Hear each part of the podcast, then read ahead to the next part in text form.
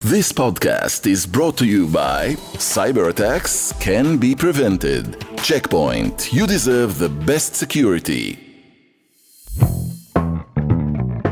We are back from our Pesach or Passover break, and no surprises, lots has happened. We'll get into it all. It's Unholy. I'm Jonathan Freedland of The Guardian in London. And I'm Yonit Levy of Channel 12 in Tel Aviv.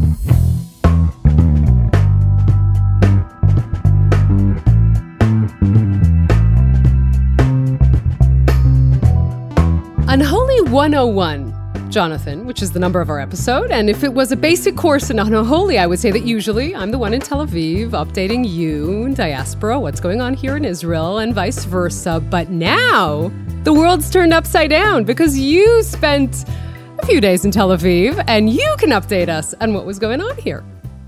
It's quite true. With our usual um, uh, synchronicity and and synergy, I managed to be in the country when you weren't, so that was uh, not what we wanted. But it's that's because our secret contract stipulates that we can't be in the same country at the same time. we can't be seen in the same place at the same time. Um, but no, it is quite true that uh, a long delayed trip to Israel, a pandemic delayed trip indeed for Pesach, I, I managed to make and so was in Tel Aviv for Pesach and of course observed the tradition of the diaspora Jew visiting Israel for Pesach, which means visiting aunts, uncles, cousins, friends, a beloved niece, and then of course being struck by terrible guilt at all the people. And if you're one of them and you're listening, that we just ran out of time in our sort of headless chicken dash from place to place to place. Uh, I apologize. That kind of trip where when you get back, you think, right, now I need a holiday.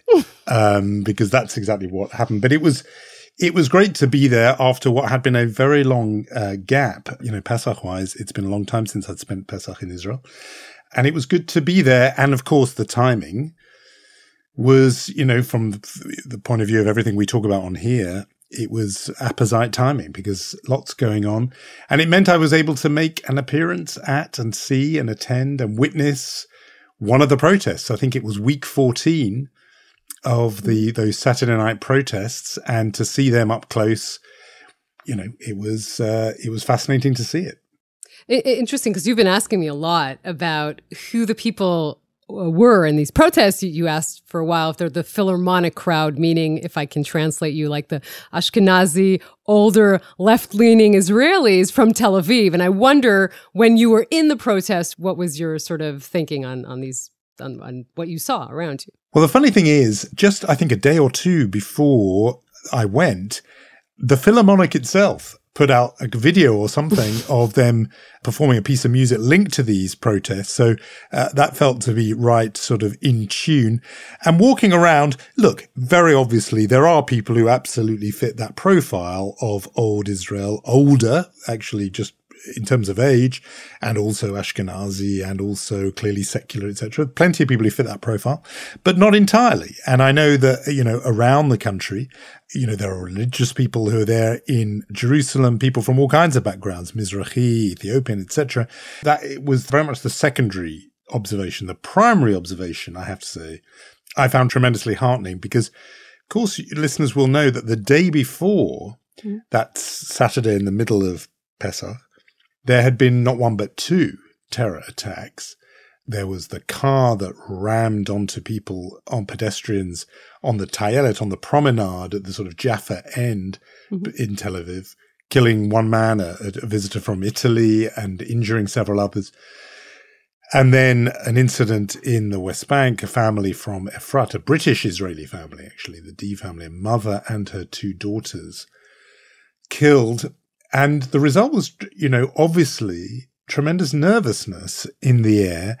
And just the people I know were sending messages saying, you know, we're talking and we've got a friend of a friend has a brother who's in intelligence and he says you should stay away. And there's rumors, all that stuff that is so familiar.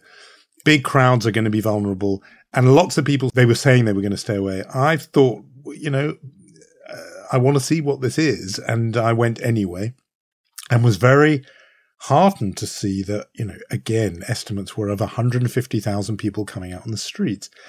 And I just thought, you know, for people in Britain or America or Australia or wherever, if they try and put themselves in the shoes of a population where there have been two terror incidents in the preceding 24 hours, would they go to be part of a mass crowd for anything? And I think most people, if they were honest, would say no, they wouldn't. Everyone would stay behind closed doors.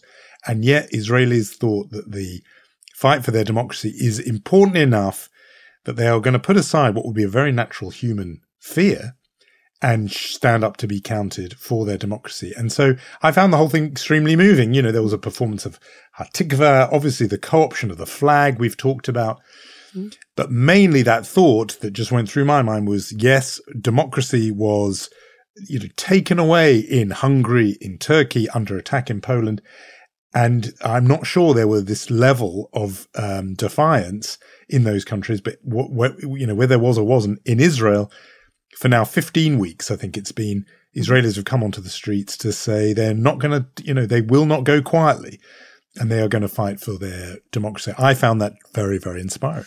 You know, for my uh, side of the conversation, I was in an undisclosed location in Europe while you were in Tel Aviv, and I was being hmm. like a Jewish mother because a day, even a day before the terror attacks that you mentioned, there were rockets over the northern part of Israel, and I had to sort of write you and say, listen, be the Ford Prefect to your Arthur Dent and write, don't panic. There might be sirens in Tel Aviv. There might be rockets in Tel Aviv. Just, by the way, you were not panicking at all, but I had to kind of say. And then the day after, as you mentioned, two terror attacks in the morning and the evening. I was looking at my phone, wondering if to write you or not. I didn't even know what to write besides saying, welcome to Israel. Like, eh, eh, eh, I didn't write that, obviously, but I felt like this is the Israeli experience. When it gets rough, it gets, it can get very rough I'm sorry, this isn't a great advertisement for the country or advertisement, as you would say. I know, but that's what it feels like when things get, you know, rough.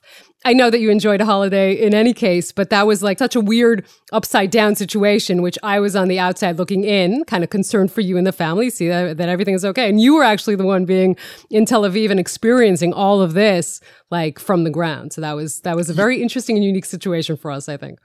It was. I was tempted to send you a message saying, "You'll need this is the reality we live with. It's a tough neighborhood. You don't understand from the Europe sitting there in the flesh pots, you know." Um, but I didn't do that. But yeah, it is quite true that if somebody checked through our text, they would see advice about stairwells and uh, and you know the right safety drill.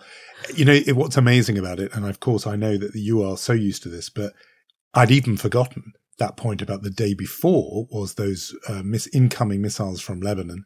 Mm. The next thing knocks out the thing before. And so, yeah. you know, the missiles falling down on a Thursday are replaced in your mind immediately by the attacks on the Friday.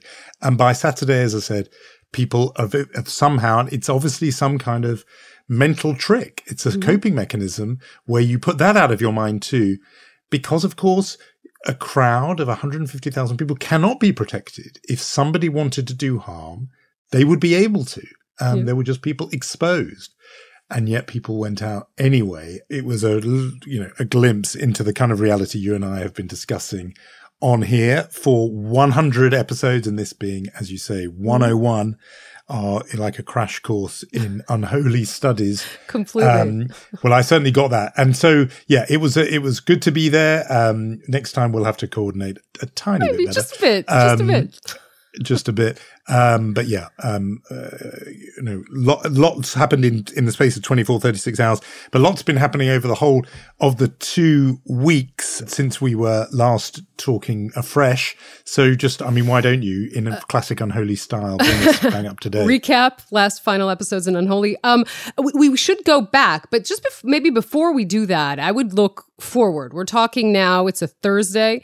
Next week is uh, Memorial Day for fallen uh, soldiers in Israel. We are really in what is, we're between the sort of, I would say, the most sacred days on the Israeli calendar between Yom HaShoah and uh, Yom HaZikaron. There's a common saying here, Jonathan. I, I, wonder if you've heard it that Yom HaZikaron, Memorial Day, uh, shows us the price we pay for having a country, and Yom HaShoah uh, Holocaust Memorial Day shows us the price we pay for not having had one. But really, these are the uh, a very sort of you know somber days in Israel. In any case, and of course, Memorial Day, Israel's uh, military cemeteries are are packed with families and and, and bereaved families. Usually, you know, representatives of the government come to every military cemetery in the country, and the country is full of them. Sadly, uh, but we are in a very uh, in a unique year in Israel. That is very clear. The country is torn apart because of this judicial overhaul and the protests and in the shadow of this process, which is really tearing the country apart. Bereaved families are been asking, I would even say pleading, with um, ministers not to come to the uh, military cemeteries on Memorial Day. Some of the families actually deciding to have their own silent protest and not to come themselves to these ceremonies because of how controversial this this government is.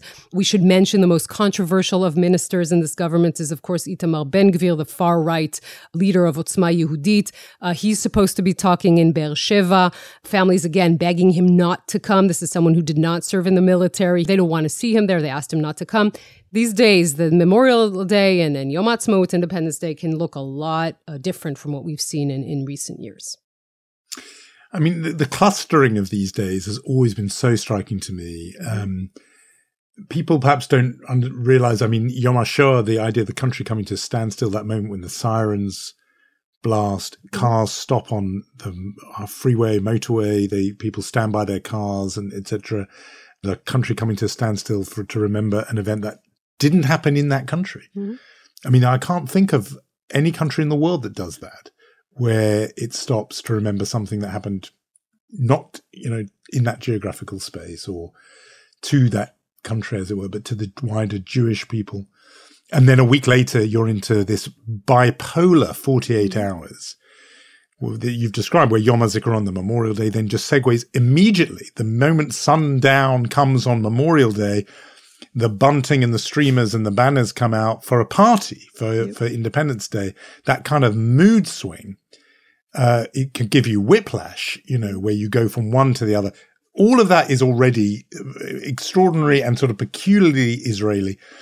But what you've just said adds a whole other layer onto it because even though Israel has had controversial governments before, obviously, prime ministers or defense ministers that some in the country don't like, I don't think, you'll tell me if I'm wrong, I don't think there's ever been the kind of reluctance or disquiet that you're describing there, where families of the bereaved, or rather bereaved families, don't want to be uh, at a ceremony addressed by this or that politician. I don't know. Tell me if I'm wrong, but I didn't think that's happened before. That feels to me a new mark of of, of how much an outlier this current government mm. really is. We did we did talk last year of one incident. Naftali Bennett again, his government not con- completely in consensus either. He was, I remind you, uh, for the first time, a government was formed with an Arab party. He came to a memorial service and was uh, heckled, particularly by a Netanyahu supporter, but also some bereaved families who were very upset at the government that he had formed. He stood there for five minutes and 30 seconds listening to, to what they had to say. So we had an incident like this, but I think what we might see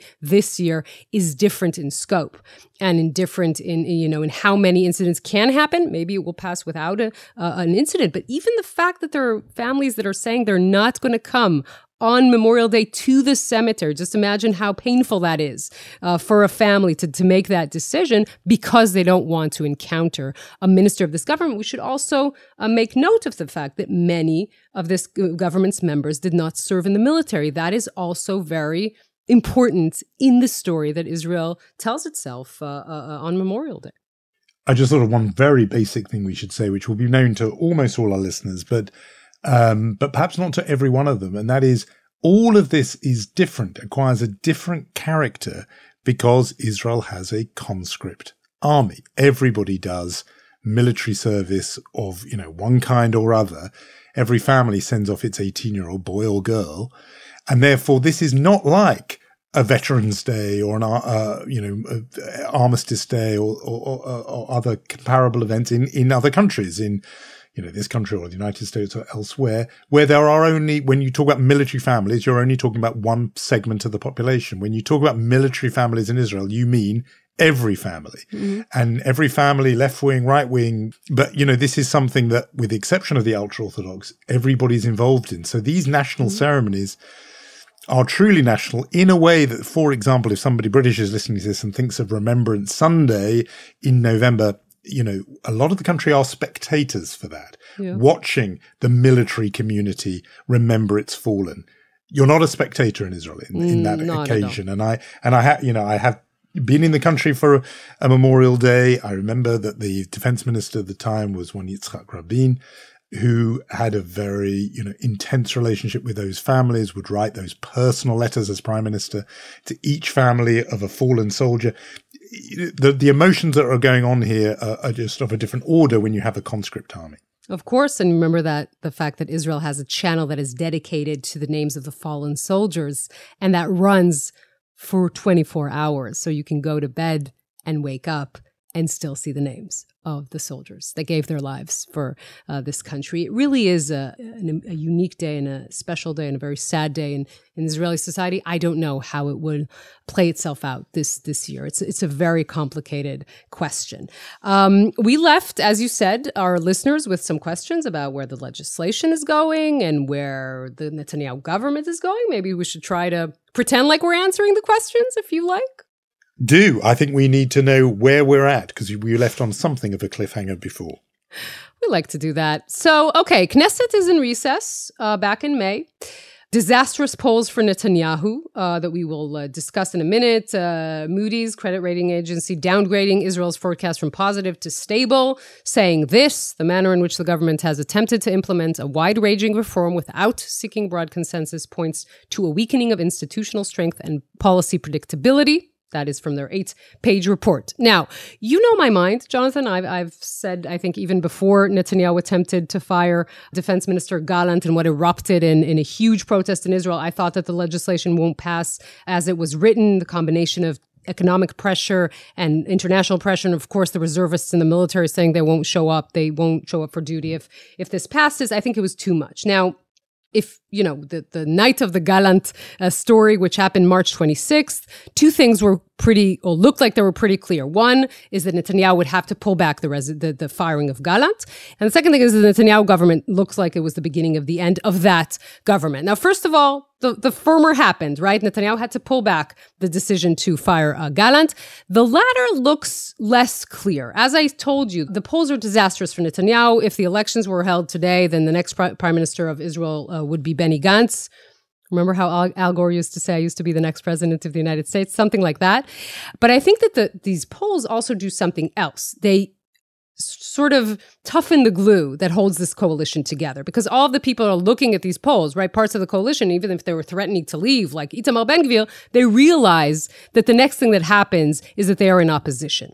So it does keep the coalition together. Also, we should add Netanyahu himself already saying things like, we went too far with the override clause. I don't think we should have an unlimited override clause, which means with a, a majority of 61. So you realize already that he is that they are walking this back and that he if it was only up to him i'm not sure it's only up to him but this legislation won't pass as the knesset returns in may.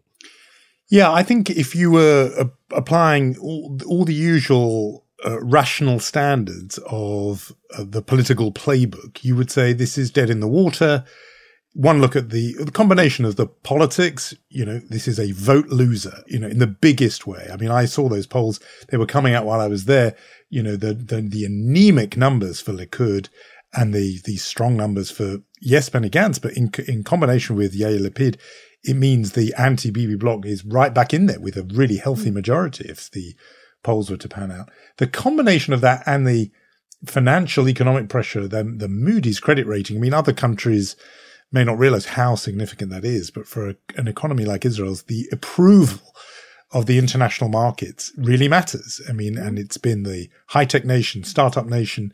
If that is the foundations of that are shaken, you would think any normal politics, you know, the political system would run a mile from this whole setup and say, right, this has been a failure. Let's bail out. I'm thinking in a way of like the Liz Truss budget, you know, in this mm-hmm. country, in Britain, in, you know, budget which tanks the markets. The markets hate it. The polls hate it. it you know, it's dropped and she's dropped. That would be what would happen normally. But in this case, I just wonder if there if this is not quite normal because of the way Netanyahu and this government has behaved so far. There have been the signs already there for many, many weeks that they should drop this, and yet they didn't. And I'm thinking of that night when he did announce the firing mm-hmm. of Defense Minister Gallant. You know, that was the moment to step back. Instead, he doubled down. And therefore, it does sometimes happen in beleaguered political administrations where an us against the world mentality d- grips. And in the kind of Likud and, and, and ultranationalist universe, it becomes a, a sort of siege mentality where you think we will refuse to back down and there's a price to pay for backing down that you, you're deemed weak by your own supporters. Mm-hmm. So, you know, rationally, by any normal measure, of course, this should be dropped and you drop like a, you know, stone very, very quickly. But I just caution that the usual rational calculus may not wholly apply in this case. You're right about the fact that Israeli logic is different from normal logic. If it were up to only Netanyahu, I would say he would drop it and he would do it in a very Netanyahu style, which means I'm not going to declare I'm dropping it, I'm just going to let it fade away. But there are other groups who want this, right? Yariv Levin wants this because maybe he wants to signal that he is the heir to Netanyahu and he, he's an ideologue. He wants to weaken the Supreme Court. The ultra Orthodox want to weaken the Supreme Court because they want to pass through legislation that exempts them officially from military service, also very connected to what we've been discussing here. So there are different forces here. If I would, you know, if you would ask me to give you my my prediction, I would still say that I think that this legislation will at the end of the day not pass, but there are definitely forces that are going to continue to try and push it. Well, I find that reassuring myself because I think that it would be a disaster if it were to pass. We should mention the international front, um, which is also part of this. That too is presents pressure on him. I just mentioned one thing, which is a poll, which I thought was very striking from Pew in the United States, measuring that 60% of Israelis have faith in Joe Biden's leadership. He would love numbers like that in the United States. Mm-hmm. That's, you know, Israelis having more confidence in him than Americans uh, do. But only, if you reverse the question, only 32% of Americans have faith in Netanyahu's leadership.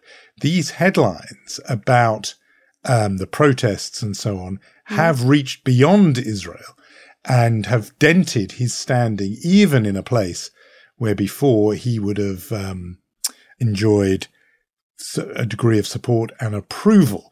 So that too is part of the pressure here that, you know, he knows, we know that the United States, Washington is not happy with the course the government has taken. That is another reason for him personally. And I take on board completely what you said about the others in the coalition but um, mm-hmm. that's another pressure on him personally to move away from this as quickly as he can, if he can. Yeah. Interesting. The, the title of that article, by the way, was that one in four Americans have not heard of Israeli Prime Minister Benjamin Netanyahu. Does that mean three out of four Americans have heard of him?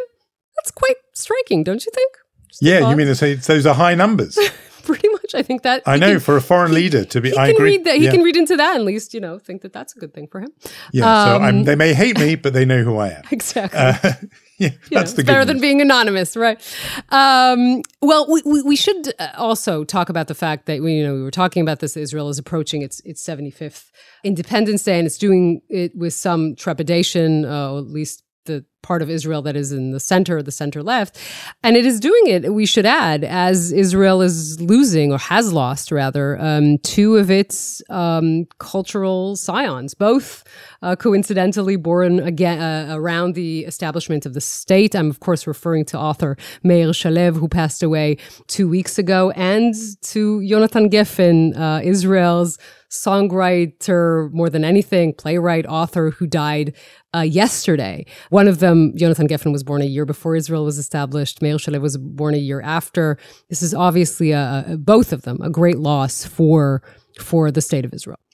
And something very poignant about two figures born uh, in or around the founding of the state, dying just days before the state marks its 75th anniversary, you know, as if not able to reach that milestone, but reminding the country of the country it was at the time of its birth. I mean, both of them in a way from that kind of Philharmonic Israel that I was talking about before. Yeah. I mean, even I think from the same place, mm-hmm. um, the Moshav Nachalal, which is people will know uh, from that old song from the pre-state era. You know, there is that lyric, "Mi Bet Alfa ad Nachalal," from Bet Alfa, the kibbutz, to Nachalal. It is one of those sort of definitive you know, mythic sort of places. But, but Nahalal is like the, must... the, Israeli Plymouth Rock, really. I mean, if you have right. to give the, the, yeah, no, comparison. that's perfect.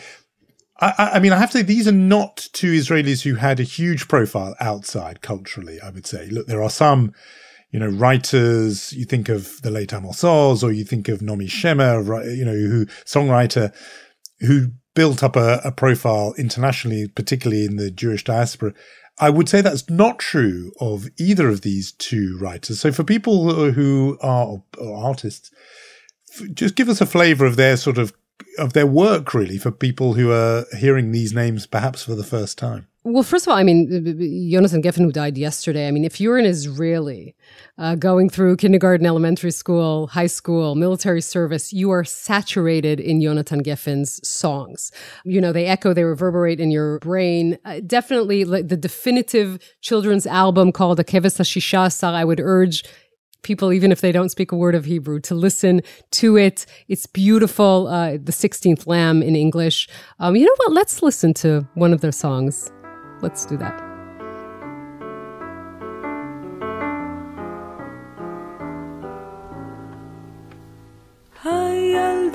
הכי יפה בגן, יש לה עיניים הכי יפות בגן. וצמא הכי יפה בגן, ופה הכי יפה בגן. That is uh, Hayalda Yafa Bagan. Uh, See, now that one yes. may be the exception because I think that perhaps is known outside because any uh, parents who sent their child or any children who were in a Jewish kindergarten, that may well have been the, a song that they would have been taught in kind of basic Hebrew classes. So I think that one did travel. And, uh, you know, yeah, I mean, the, um, the, it's part of the canon.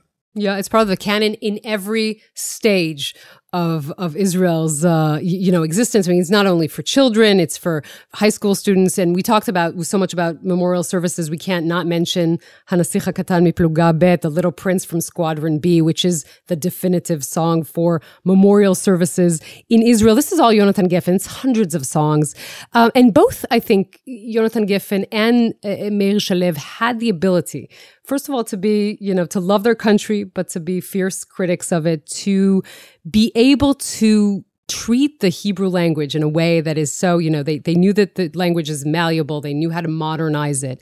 Um, so many iconic sentences and lines from both of them are, are sort of ingrained in the language and their ability. And I thought about this the other day more than anything to write to all ages. And the fact that both wrote to children, Meir Shalev's children's books are the, you know, the loveliest that I've read in any language. And of course, uh, Jonathan Geffen it's a different skill to write for children. You have you need a soul of a child to write for children. I remember Jonathan Geffen used to say, "I feel like I'm a child because I still have so many questions and I don't have any answers." So that is the the gift of these two men. I think Meir Shalev would be more accessible for anyone uh, speaking English because his books were translated. It's obviously a little bit more difficult to translate popular songs of any kind of genre, and he wrote in so many genres. Jonathan Geffen, it's difficult to to translate them. He is, of course, of Israeli royalty. He's of the Dayan family. His mother was uh, Moshe Dayan's uh, sister. He also uh, his children are very important in the Israeli cultural world. Shira Geffen was a filmmaker and a screenwriter. Aviv Geffen was obviously a very famous singer. So this is just a very kind of tragic. And again, it's very random that we're losing them both now, but it's such a sort of a symbol of where Israel is at this point, I think. And, and you mentioned at the start that how Memorial Day is not going to be without or free of partisan politics, even a moment of national unity like that, there will be political controversy. What about with these two figures? Because both broadly identified with the left. I mean, Meir Shalev, often a, a, you know explicitly a critic. How have the politicians, given that we have a very right wing government, have they put aside politics in grieving these two as just national treasures, or has there been something else, more more of that kind of ambivalence and, and controversy in the public official mourning for these two. So, first of all, uh, we should say that Meir Shalev had a column in Yediot Achronot. He wrote until almost his final days. He was a fierce critic. This shouldn't surprise you of of the Netanyahu government and of Netanyahu himself. It took Netanyahu about 24 hours to put out his condolences after Meir Shalev uh, died, and Jonathan Geffen again, also a fierce critic of this government. I think he was once even attacked after saying physically attacked after saying something against Netanyahu. It took Netanyahu. I, I don't think that till this moment, if I'm not mistaken, he didn't yet respond or say anything. But there were other right wing ministers who did come out and say, you know, these are huge cultural icons. Like, let's put politics aside. We are mourning the fact that they they have, they're lost. Well, I think um, it is. It should sort of go without saying that these two are the obvious mensches of the week uh, for us, and it's good to have a moment to reflect on their life as well as their death and their and the great work they leave behind. I think people will now be going online to find uh, those records and perhaps to find those the books that are available in translation. Chutzpah, there are there are many offerings from around the world, but once again, it is rare perhaps for have to Israelis scooping the board in, in all our categories. But I think the we talked about it just before we uh, started recording this. There is a no contest for this week's Chutzpah Award, uh, Yonit, and it is in your neighborhood. Uh, uh, yeah, I mean, apologies for this. I'm taking, I feel like I'm taking over the show this week, but I'm just saying that, you know, I, I, when I first read this, I really thought it was fake. Like, it took me a few minutes to make sure that what I'm telling you now is actually a true story and not somebody making it up or it's a joke or, or something like this. Um, okay, so we're going back to uh, discuss for a minute. I want to return to Yom HaShoah and to discuss the situation of the Holocaust survivors uh, alive in Israel. The sad truth of it is that a third of them are in a, under the poverty line. This, by the way, a travesty in itself. The fact that the state is not taking care of these people is terrible. But Aryeh Deri, who is the head of Shas, we talked about him when he was um, disqualified by the Supreme Court to stay in government as a minister, he put out this message that uh, Shas has this new bill and they want to take care of, of Holocaust survivors. And then the bill itself, we should say, is that it gives Holocaust survivors, I'm sorry, this is the real story, 50% discount on the grave that they will have after they die. Now, I think it's basic stuff that if you want to help people, help them while they're still alive. And time is not on our side in this issue, but really being proud of the fact that your help for Holocaust survivors is that you are giving them a discount on their burial plot or their grave is just, I mean, it's beyond chutzpah. We should say that he tweeted it and then he erased it a few minutes later when he realized, you know, the public outcry against this. But I mean, this is terrible chutzpah. I have to say, it's the 50% thing that kills really, that's it's, what got you the 50%? Well, because it's obviously so crass for all the reasons you've said. If he said, my help for Holocaust survivors is I'm going to give you a free burial plot, that would be sick anyway, right? But he's not. He's saying, I'm going to give you half of it's free, but I still want the other 50%. I mean, it's just, it's piling awful upon awful. It's that, you know, it's a version of the food is awful and such small portions. You know, it's a terrible gesture. And even then, it's stingy with the terribleness. let's agree, so it's a horrible just, idea gone wrong. Okay, I mean that yeah, is what you can I mean, say about that. Just appalling a discount.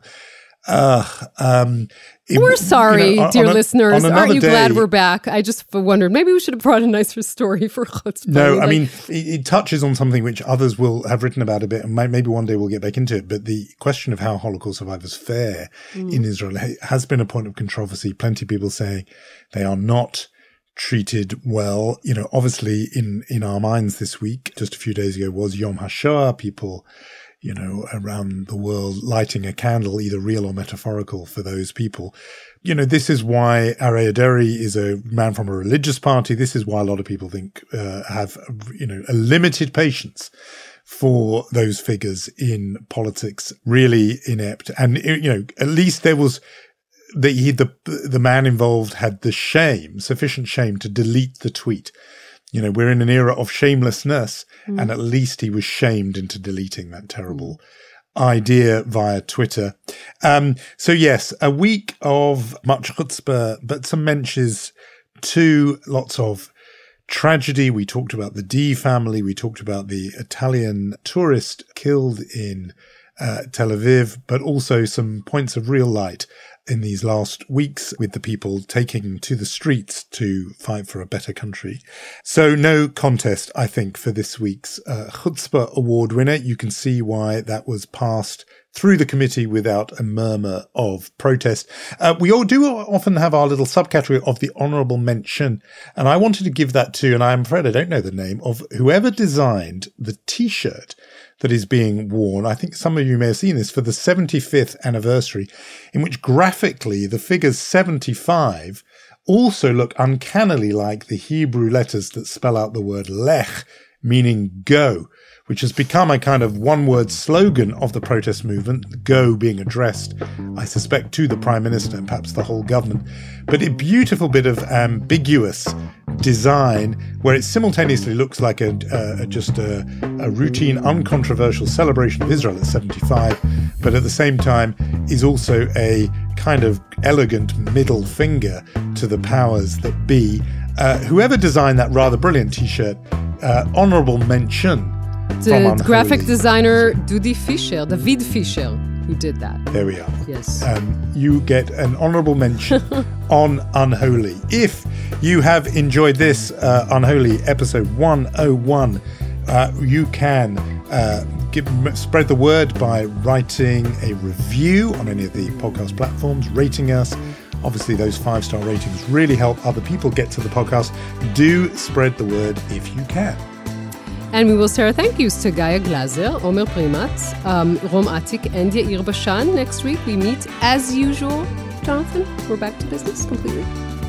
See you then.